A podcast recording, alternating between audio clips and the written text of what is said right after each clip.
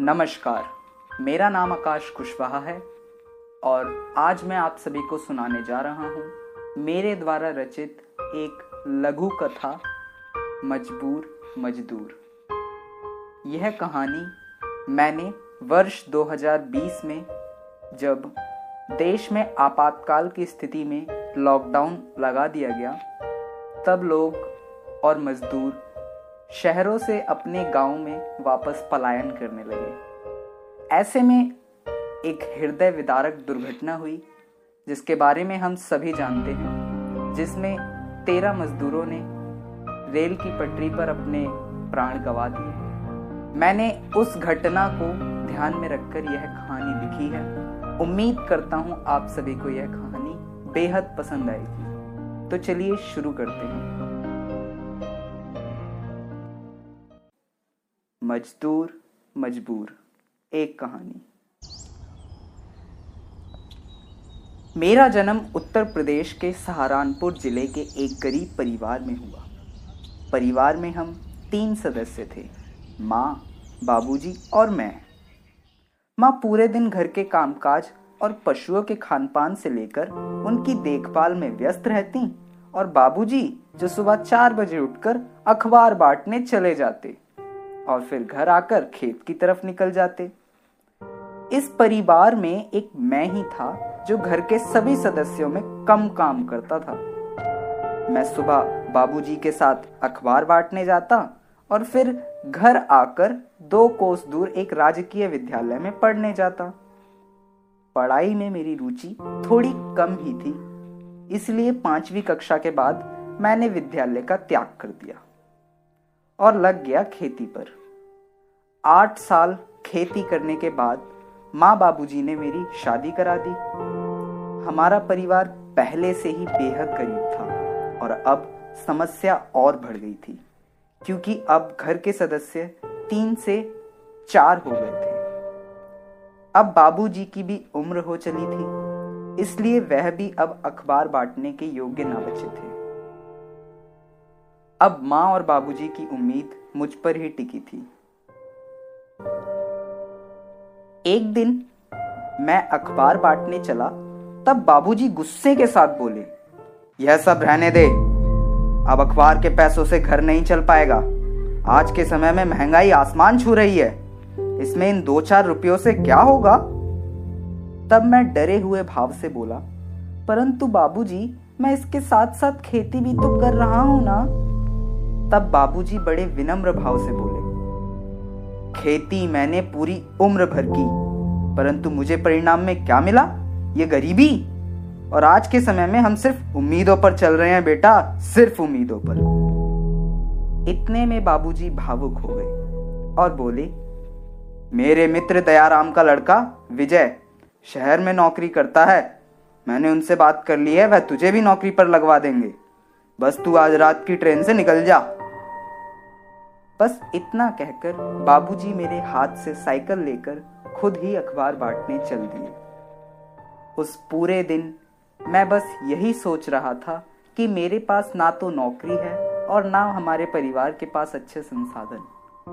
बस थी तो एक ज़िम्मेदारी ही, जो हमारे बड़े होने तक हमारे माँ बाबूजी ने निभाई थी, जो कि अब हमें निभानी थी।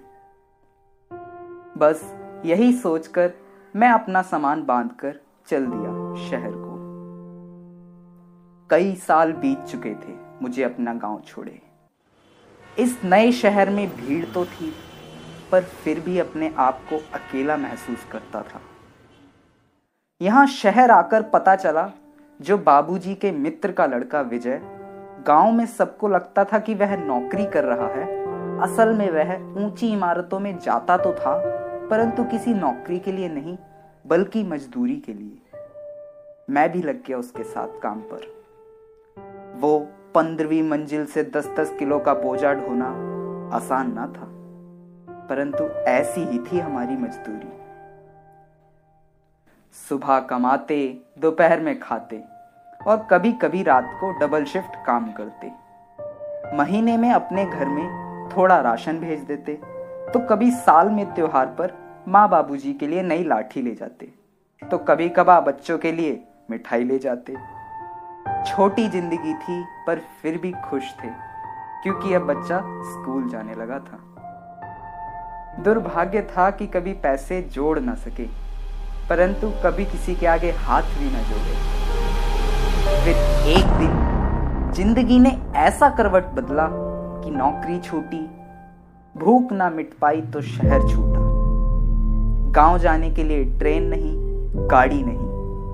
तो पैदल ही निकल लिए। क्योंकि घर में बच्चा भूखा था और माँ रो रही थी। बाबूजी चिंता कर रहे थे। चले जा रहे थे। कभी अंधेरी गलियों से तो कभी बहती नदियों से। तो कभी घने जंगलों से। बस हम चले जा रहे थे। हम दो लोग थे। देखते ही देखते दो और भाई हमारे साथ चलने लगे थे। चलते चलते हम चार से आठ हुए और फिर आठ से सोलह। हम पूरे सोलह भाई अपने गाँव की ओर बढ़ रहे थे। चलते चलते हम एक पटरी पर जा पहुँचे। आँख में नींद पसरी थी, बिस्तर तो था पर जंगल में सांप थे और ज़मीन पर पत्थर। नींद थी आँखों में, लेकिन तस्वीर अपने घर की थी। इसलिए बंद आँखों से थोड़े सपने देखे, लेकिन नींद मेहनत की गहरी थी। इसलिए कोई आवाज़ सुनाई न दी।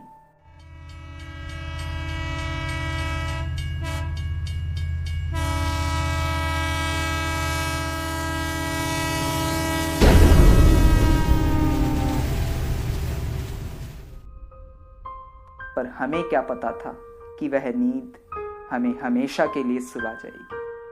और सो जाएँगे हम हमेशा के लिए। माँ बाप का सहारा चला गया, बीवी का सिंदूर चला गया और चला गया बच्चों का बचपन। इस अमूल्य जीवन की आज किसी ने कीमत लगा दी पाँच पाँच लाख रुपए। दरअसल ये कीमत हमारी नहीं थी, बल्कि यह तो थी उनकी नौकरी की, जो उन्हें नेता बना गई और हमारे बाबूजी को एक मजबूर मजदूर।